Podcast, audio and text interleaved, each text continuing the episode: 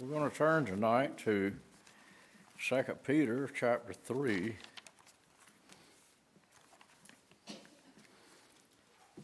I'd like to uh, bring a part two message uh, to one that I brought the last time I was here, entitled Things Hard to Be Understood. Things Hard to Be Understood. This is going to be part two. And if you'll look with me at 2 Peter chapter 3,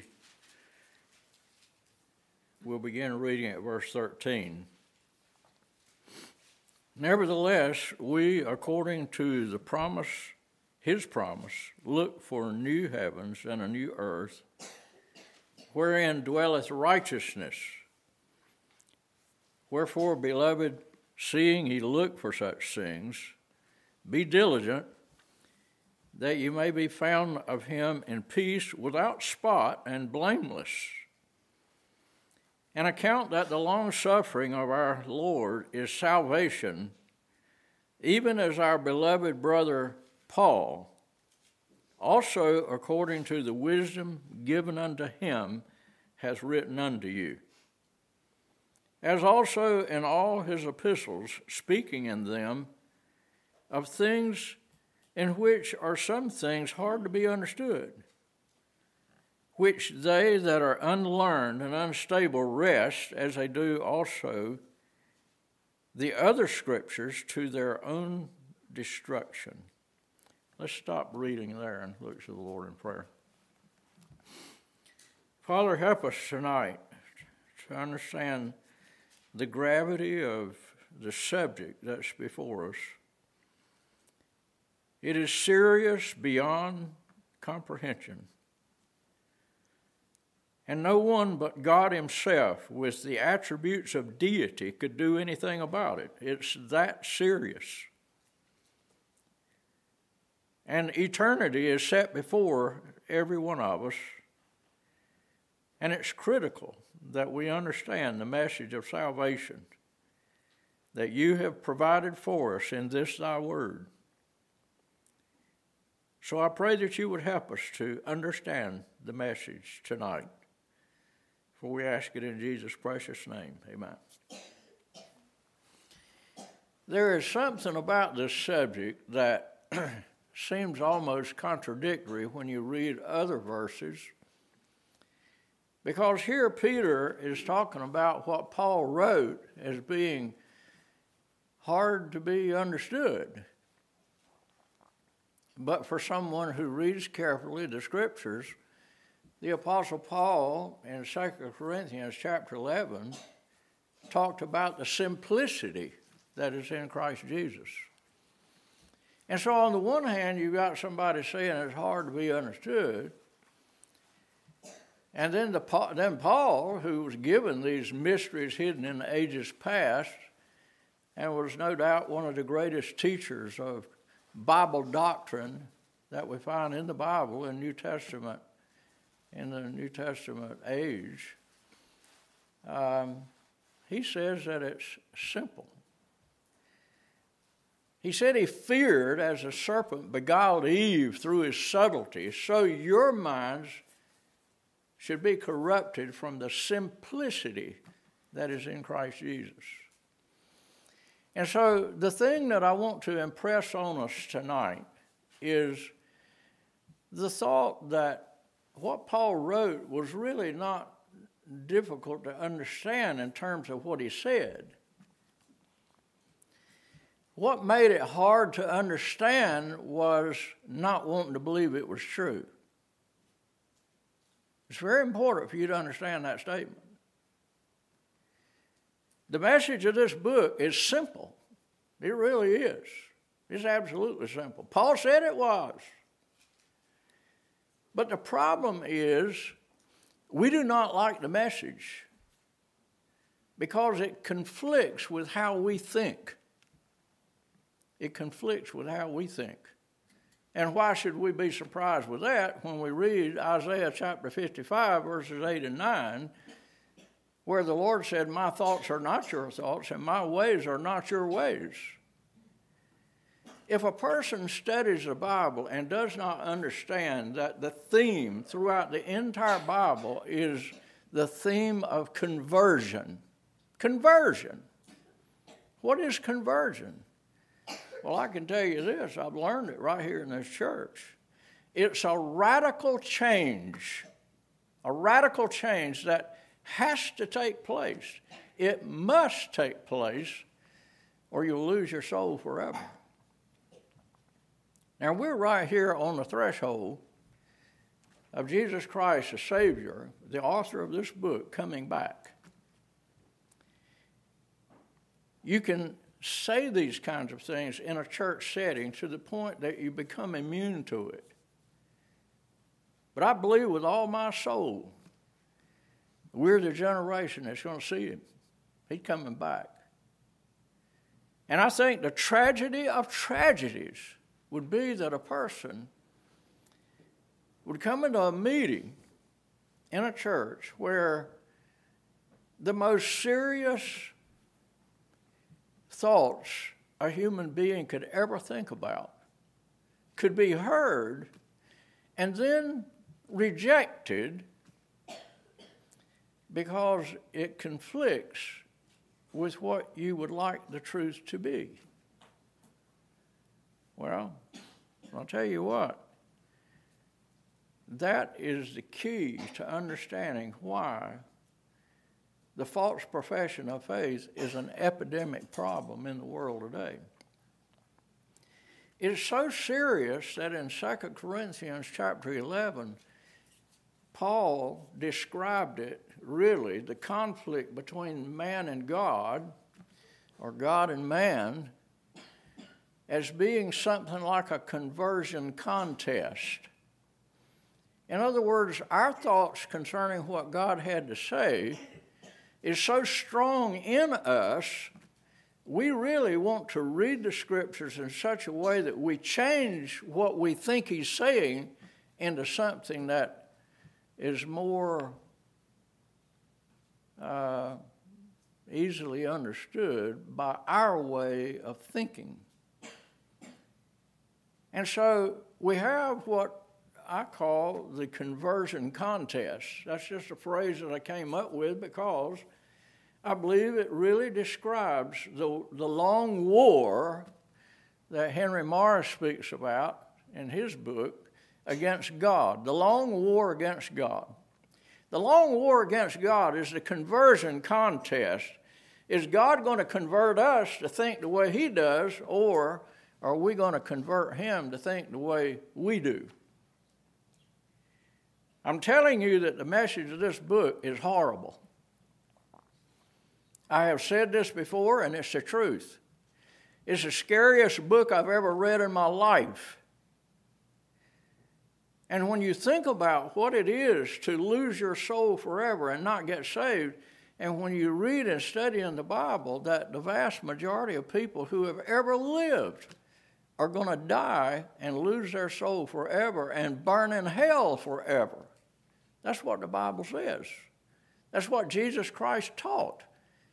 Now, that's a horrible message, and people do not want to believe it's true.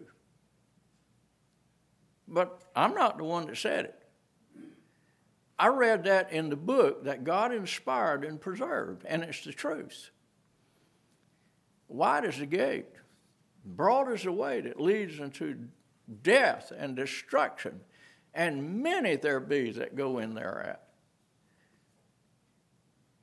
A huge number of people who go to church on a regular basis believe they're saved. And the Lord said, In that day they'll say unto me, Lord, Lord, have we not preached in thy name? We're talking about preachers. We're talking about people who go out here witnessing their particular version of how they understand this book. And it becomes an easy believism sort of message from the pulpit many times and in the testimony of professing Christians, but they're not saved. And the Lord said concerning those that preach in His name, who claim, I've preached in your name. I've cast out devils in your name, Lord. I've done many wonderful works in thy name. but his profession to them is Depart from me, ye that work iniquity. I never knew you. Folks, let me tell you something. If that doesn't scare a person into getting serious about the message of this book, I don't know what would. Several years ago, I came up with an illustration. I'm not good at illustrating, but I came up with one that I think is pretty good, and I use it from time to time. In the military, and I'm not a military person, that's not my background, but I have what's called a MOS. I'm sure some of you military people would know what that is. It's military uh, uh, operations specialty, I think is what it stands for. Military operations specialty. In other words, you go into training to specialize in certain things. Well, there just happens to be an MOS type uh, specialty called disarming bombs. Disarming bombs. And I tell the young people in school when you're sitting in chapel and you're listening, you need to listen as though that's what the class is about. It's about disarming bombs. You do not want to be careless in your listening when you go to a class on disarming bombs because in a few weeks you're going to be out there straddled one of them. And if you make the slightest mistake in any part of that operation of disarming that bomb, your life is over. Instantly, it's over. So, what is the bomb, what you might say, that this passage and these passages that we're going to be looking at uh, consists of? What, what is the bomb? Well, I'm going to tell you what it is. And I think if you'll think about it with me and go home and study these thoughts and just think about it, you'll realize what it is. It's the free will. The free will. Folks, I can't think of anything that would be more dangerous. As a, as a, a soldier in the military who had the MOS of disarming bombs. I mean, just to think about it gives me the shivers. You got to know what you're doing when that's what your specialty is. Well, the Lord would like for us to consider what the real bomb is that can destroy you and send you to hell forever. It's the freedom that you have to choose. There's nothing so scary as that. The reason people die lost without Christ is not because of the devil. It's not because of the fallen angels. It's not because of bad circumstances or lack of clarity in the Word of God. It's not any of those things. We're going to take a look at what it really is and it's the free will. And I'm going to show you that. And what we're going to do tonight is we're going to turn to Hebrews chapter 6. I'm, I'm not going to go over um, the things hard to be understood that we talked about in Romans the other week. Those of you that would like to go and listen to it again sometime, maybe it, it would, you might find it to be helpful. But I wanted to show you some things out of Hebrews because this is Paul uh, writing his kinsman according to the flesh. And, I, and I, as I study the book of Hebrews, I can just almost feel in Paul's words his passion and how desperate he wanted these people to understand what he would be writing about. Well, I think that some of the things that he says here, some would think it's hard to understand. But Paul didn't think so. He spoke of it as the simplicity that is in Christ Jesus. And that's where we need we need to study until it's simple. You know, when you go to school as a young person, maybe in the first grade or whatever, you're scared to death because you, you don't know how to read, you don't know anything, and it's all so hard. It seems to be so hard. But when you come to the end of the nine months of study, you understand it because somebody has taught you how to understand it. And so when you understand something, it's, it's simple. That's true of anything. When you understand anything, when you really truly understand it, then it becomes simple. That's why the Lord wants us to study the scriptures so that we can see the simplicity that is in Christ Jesus. So I want you to look at the sixth chapter of Hebrews with me. Hebrews chapter 6. And let's read at verse 1. Therefore, leaving the principles of the doctrine of Christ, let us go on unto perfection. Now, what he's talking about here is that the Christian life is a growth process. It's not something that's going to happen to you all of a sudden and you're going to understand. That is the human experience when it comes to anything. We have to learn, we have to study. And then when we study and we learn, eventually we understand, and then it becomes simple.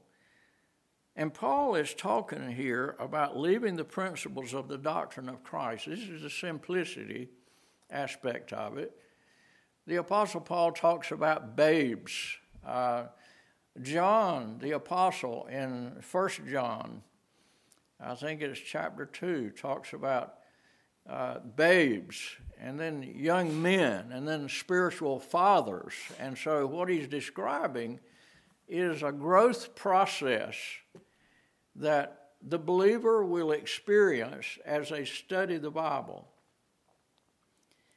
Well, Paul is here saying you don't want to stay a baby in your understanding. You want to grow and you want to mature. And so he says, let us go on into perfection, not laying again the foundation of repentance from dead works and of faith toward God of the doctrine of baptisms and of laying on of hands, and of resurrection of the dead and a, of eternal judgment. And this we will do if God permit. And then we begin to read something that is scary beyond imagination. For it is impossible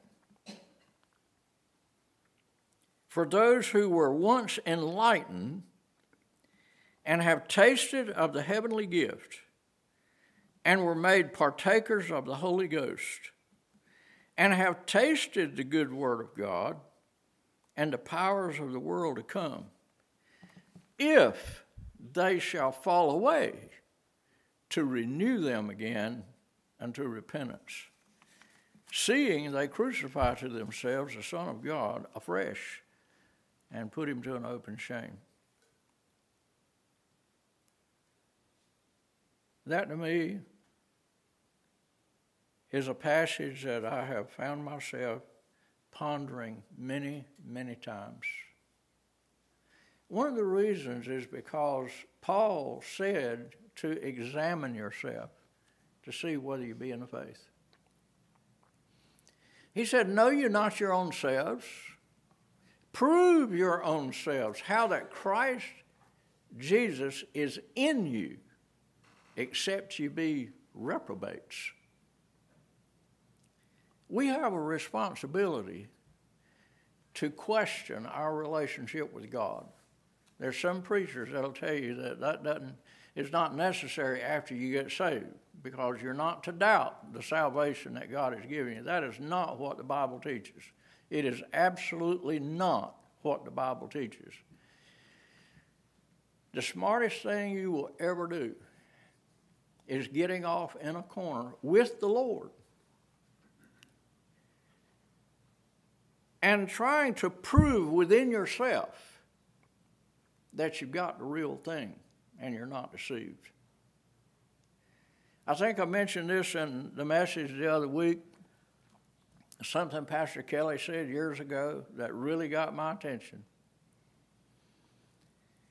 He said, There are many things you can be wrong about in life,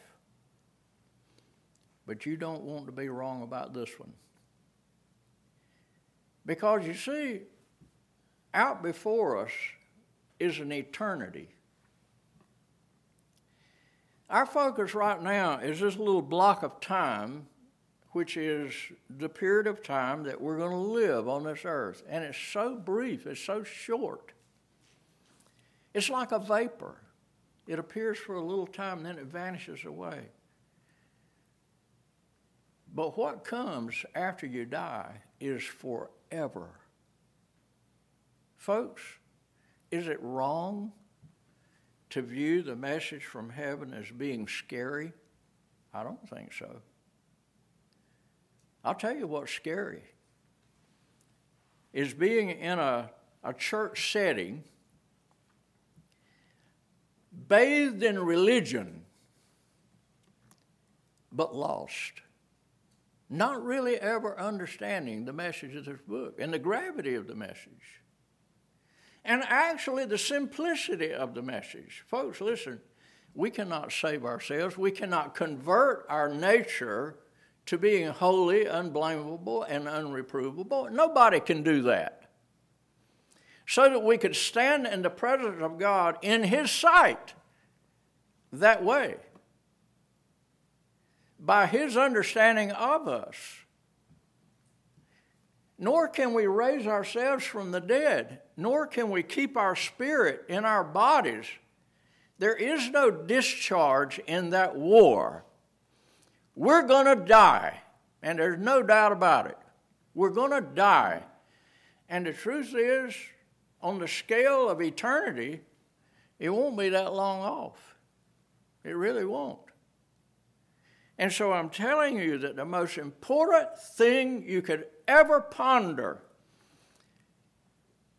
is the honesty within your own inner being with God concerning the message from heaven, whether it's scary or not. He is the truth. He said that. I am the way, the truth, and the life. We are not. We know nothing yet as we ought to know, and if we spent our whole life learning, we would be ever learning and never able to come to a knowledge of the truth. Our total dependence is the message of this book. There's no other source that you can go to in the world to find truth but in this book from the one who is truth. And his name is Jesus Christ. And so, here in this passage, I would like to suggest to you that the essence of the conflict right here has to do with the human will. Now, let's read this together again and you'll see it. Verse 4, let's look at that. For it is impossible for those who were once enlightened. Now, I want you to think about that. God is showing us the truth. This is the light that lighteth every man that cometh into the world. Now think about it. God is doing that in this case. And have tasted the heavenly gift. Well, what is the heavenly gift? Well, the heavenly gift is the gift of everlasting life. It's a gift. It's not of works, it's the gift of God. And God will give it to a person. And so we go that far. And we're made partakers of the Holy Ghost. That's getting pretty close to the innermost part of God, is His Spirit. You can't get closer to anyone than the spirit of that person. And the way you become knowledgeable of the spirit of anyone, including God, is by hearing their words. That's how you get close to people. You have to hear what they have to say. So, revelation is important when it comes to our relationship to God, but it's also important in our relationship with one another. People sometimes will say to you, You don't know me. I will look at those and I will say, Well, you know, I don't know you either. What do we really know about anybody? The only thing that you know is what they're willing to tell you. What they're really, the more they talk to you, the more you know, and that's revelation. So, revelation is not just some um, heavenly term confined to our relationship to God and His revelation. Revelation is something that we experience every day of our life in our relationship with one another. But here's an individual that has been enlightened by God. They've tasted of the heavenly gift. That's pretty close. Tasted. They've, they've had it in their mouth. The Apostle Paul said, Say not in thine heart, Who shall ascend into heaven? That is, bring Christ down. But what saith it? The word of faith which we preach is in thy mouth and in thine heart. That's pretty close. And I'll tell you why. God wants us to be saved, desperately wants us to be saved because He loves us. And that's just the way He is. Verse 5 and have tasted the good word of God. Verse 5 and the powers of the world to come. But then in verse 6, we see free will. The most dangerous thing in the world is the freedom that you have to either believe God or reject Him. If they shall fall away, to renew them again unto repentance, seeing they crucify to themselves the Son of God afresh and put him to an open shame. Why would a person do that? Why would a person get this close to God and turn away? Why? I'm going to tell you why. I'm going to give you an example that's very personal with me. I, I mentioned this in Sunday school the other week. When I was at East Carolina University, one of my majors was philosophy. And my manner was I, I, was I was scared the whole time I was down there because I was profoundly ignorant, just a simple uh, farm boy, and I never prepared to go to college, never took college preparatory courses or anything like that, so I was profoundly ignorant. And so I felt like it was in my interest to get as close to teachers as I possibly could in the hopes that maybe the relationship with me and them discovering a little bit more about me and me about them, it would cause a bond that would result in maybe having a more gracious and merciful experience as a college student. And so one of those teachers was a man by the name of Dr. Ray Lanphier. And I just loved that guy. He was, he was, there was his personality, his, his nature, as I experienced it, uh, was very welcoming. And I used to go over to his home and sit at his table and eat there, and he was so kind and so generous to me.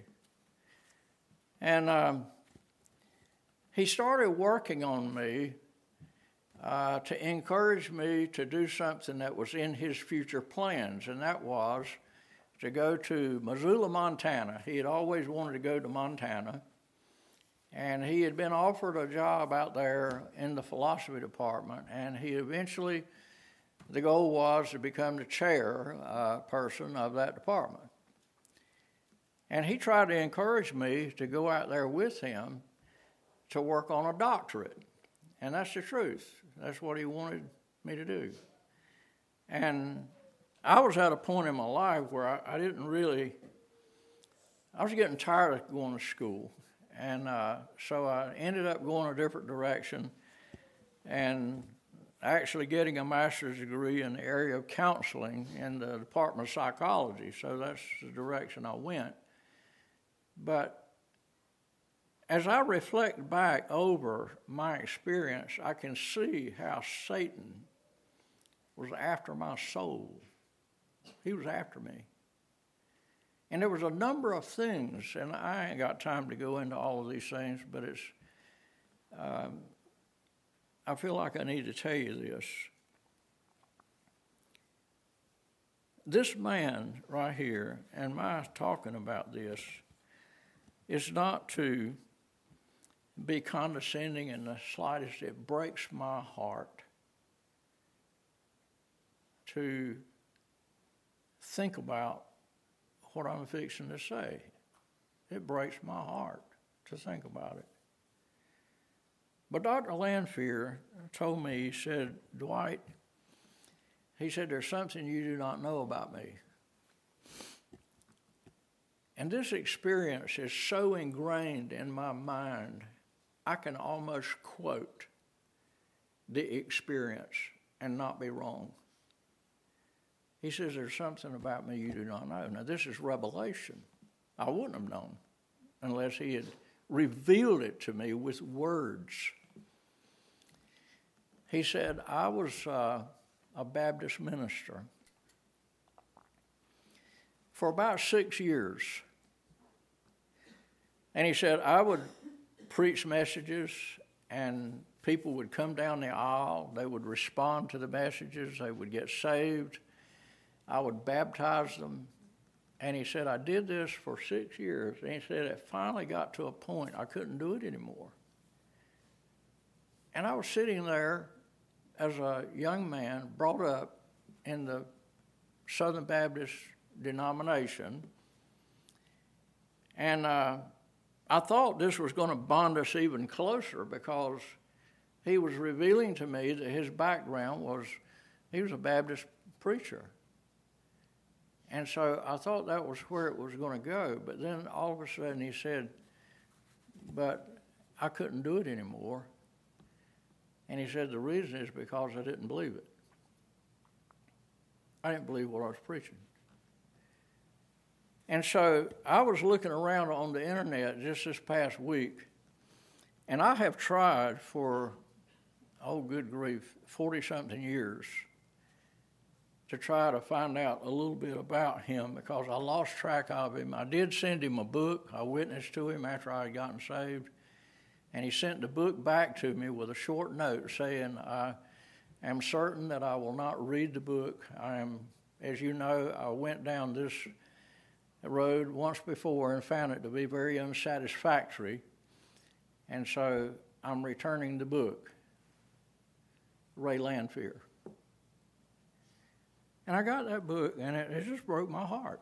It just broke my heart. And I was here as principal of Calvary Christian School at that time. And so I got to thinking to myself the other week that I would try one more time to see if I could find out anything about him. Because I would like to have tried to witness to him again. And I found on the internet that he had passed away he passed away in 2015 at the age of 83. But here's what it says, and I ain't got time to read the whole thing. But it says this like Ray, Ray Lanphier, some students at Southwestern followed an older liberal tradition in the Baptist church, including Ray's classmate, Bill Moyers, for several years after receiving his divinity degree, Ray served as pastor of Baptist churches in Central Texas.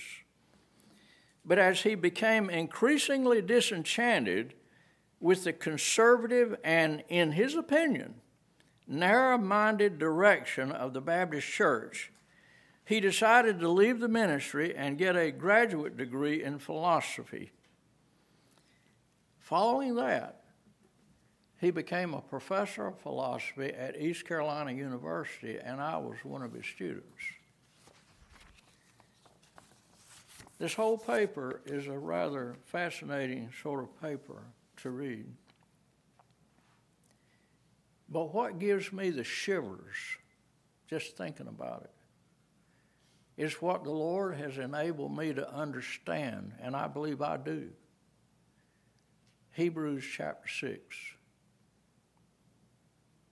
For it is impossible for those who were once enlightened and have tasted of the heavenly gift and were made partakers of the Holy Ghost and have tasted the good word of God and the powers of the world to come, if they fall away, to renew them again unto repentance, seeing they crucify to themselves the Son of God afresh and put him to an open shame. The issue, and this is what the Lord wants us to think about what would cause a person to turn away? I can tell you. I know. Because I had to face the same challenge coming along as I studied this book. God was so merciful and gracious to me to teach me that my thoughts were not his thoughts, my ways were not his ways. He's very gracious, so patient, so patient. Only God could be as patient as God was with this man right here. Only God. And he allowed me to learn that this is a crossroads right here. It's a crossroads where you meet with God. And there's one thing that is major there it's God's will and your will. And what are you going to do with your will in view of what He says? And I'm telling you that the basis for the preaching of another Jesus, another Spirit, and another gospel is a human being using their own free will to sit in judgment of God and say, you know, I don't think that's really what you mean. What you said, I think I understand what you said, but I don't like what you said. For instance, you say there's no one good. You say that everybody deserves to go to hell forever that we're monsters of iniquity. That's what you have to say. But I don't believe that about me. I believe that I'm a pretty good person. I try to do good things, and I do not believe that your perspective of me, it may be true of certain individuals in the world, but it's not true of me. And so the case with Dr. Lanphier was he believed that the message of this book was too narrow. Too narrow. And so, with his free will, he decided to leave the ministry and become a philosophy professor. Paul wrote to Colossians and said, Beware lest any man spoil you through philosophy and vain deceit after the tradition of men and the rudiments of the world, and not after Christ. And there I was, a philosophy student, a simple, impressionable, very ignorant farm boy. What did I know? Why do you go to college and pay people big bucks to sit at their feet and learn? Why? Because they're you, you assume they're the people that know the answers. They know the truth. They're not going to teach you a lie. And here I was sitting at the table of this man. And I didn't realize that Satan was after my soul. After my soul. I found out later, as a matter of fact, found out today, that another person in that department, the chairman of the department, I'm not even going to mention his name, but I know it well. He summons me into his office because I had written a paper on metaphysics, which deals with origins. That's what the word metaphysics essentially means. It's a study of origins. Well, there are only two sources of directions that you can go when it comes to that issue, and that is origins uh, through biological evolutionism or origins because you believe Genesis 1 1. In the beginning, God created. So when it comes to metaphysics, it's, it's one or the other. I wrote a paper because of the influence of my own parents and the upbringing, and another personality, a Baptist preacher, that had a tremendously good influence on my life named Joe Cardoza. And Joe Cardoza spent time with me. He loved me. He brought me into his home as a 10 year old boy and, and, sat me at his table, and he taught me from God's Word.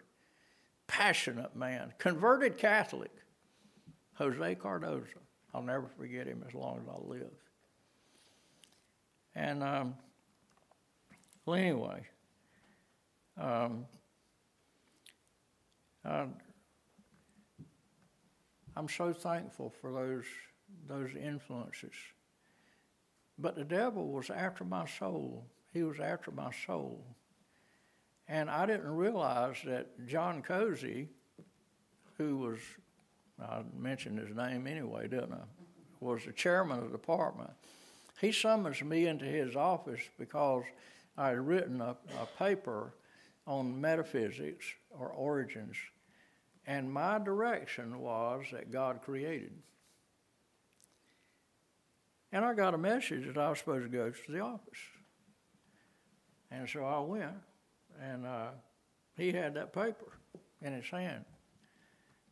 And one of the teachers that I had written it for had given it to him to read, and he, he read it, and he took it and he threw it down on his desk. And he said, uh, You planning on completing this degree in philosophy? I said, Yes, sir. He said, Well, I'm going to tell you this. He said, This paper is unacceptable. And he looked at me and he pointed his finger and he said, Shape up or ship out. That's what he said to me. I found out by looking on the internet to see if I could find out where he was nowadays. And I haven't gotten far enough to learn anything more than the fact that he was kicked out of the university because of some improprieties. And I'm not going to go into all of that. But here were two people. You see, the Lord was going to put me eventually in a ministry for him. And Dr. Clinton Pruitt sent me down here to East uh, to Southern Pines, where I would in turn time meet Pastor Kelly. And he would talk me into quitting my job with the state and starting a Christian school. And I've been here now, what, 51 years? Isn't that right? About 51 years? as principal of Calvary Christian School, teaching and studying every day this book, this precious book. And the joy of my soul is to stand here in a meeting like this, knowing that God said what you're hearing tonight in His Word, or I wouldn't know it. And, and when it came to what he had to say about me, it became very evident to me through self examination, like Paul said, examine yourself, see whether you be in faith. And I discovered that everything that he said about me was absolutely true. That from within, out of the heart of men, proceed evil thoughts, adulteries, fornications, murders, thefts, lasciviousness, all these things. Mark chapter 7. I was confronted with the fact that God said there's none good, no, not one, there's none righteous, there's none that seek after God. And I knew it was true. I did not seek after God. What did I seek after? I sought after myself and what I wanted. My own will was everything to me and what I wanted, and it's true of every human being I've ever known. All of us are exactly alike. All of us.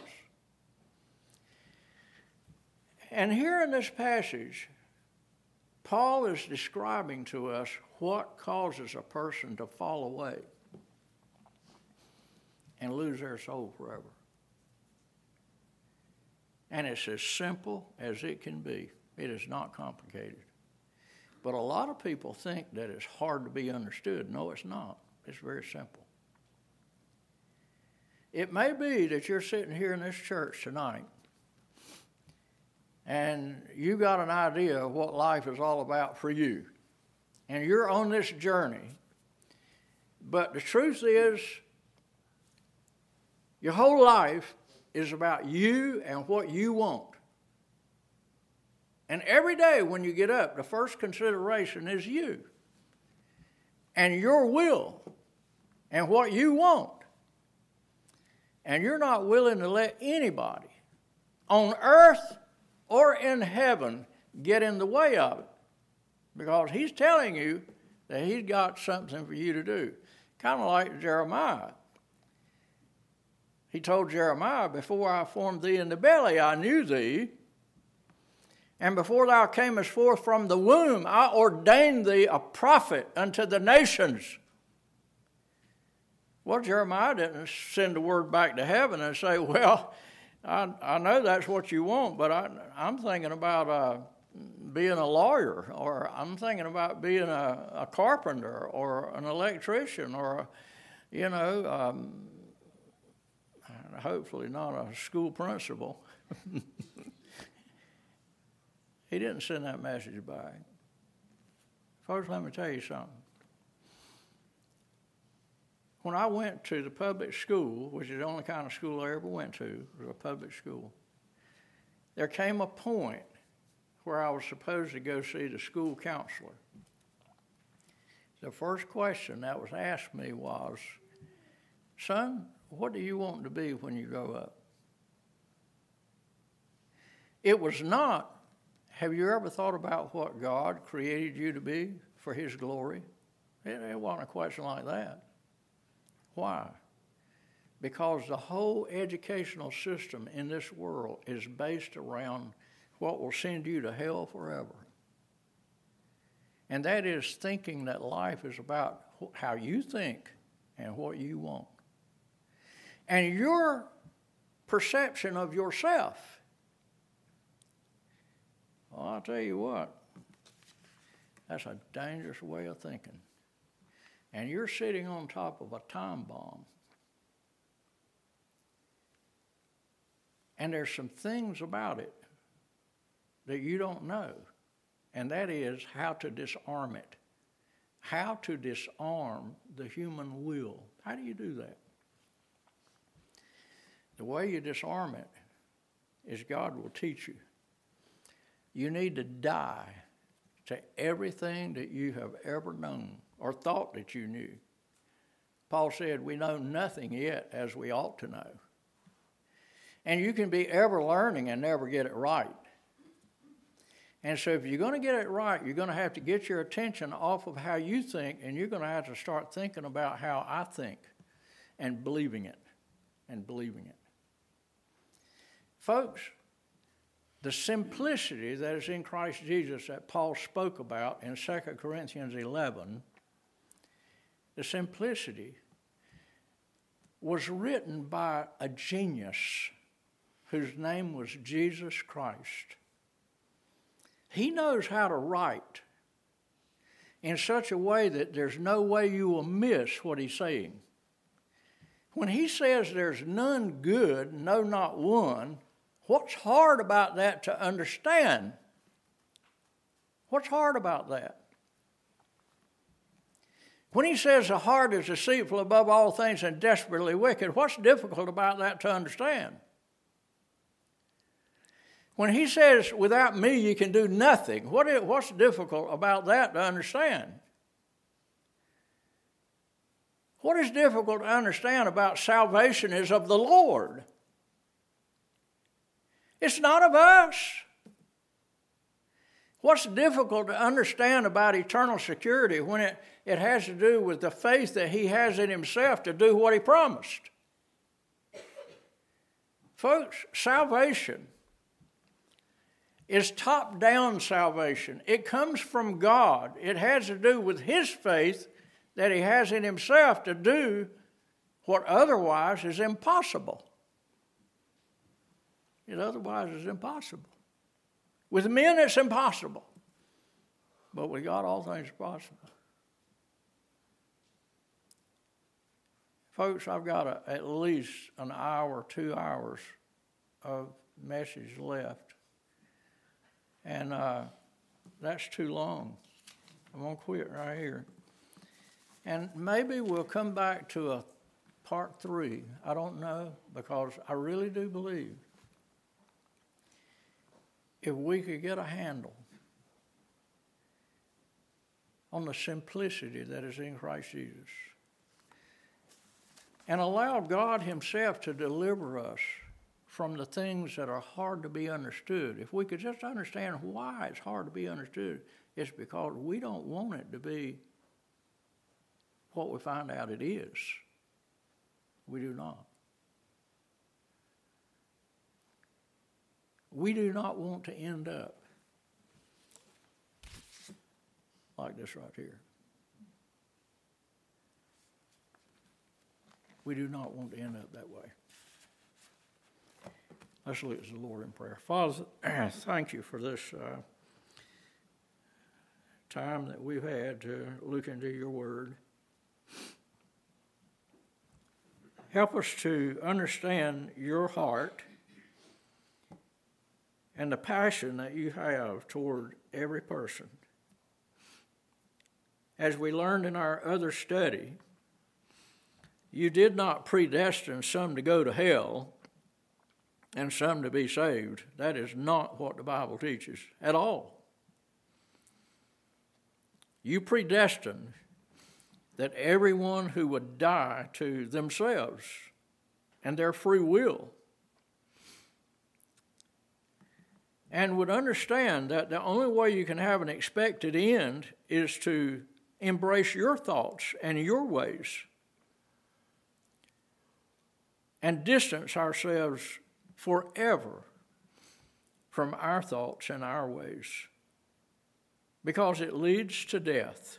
There's a way that seemeth right unto a man, but the end thereof are the ways of death. And this is a simple message from heaven. So I pray that you would help us to understand these things. Thank you so much for this church, for this church family, and the love that you've given us for one another and for our pastor. We thank you so much for him. And I just pray that you would encourage us to look toward heaven because you're coming soon. And we need to be right about this matter. Of all the things in the world, we need to be right about the essence of what salvation is. And we ask these things in Jesus' name. Amen.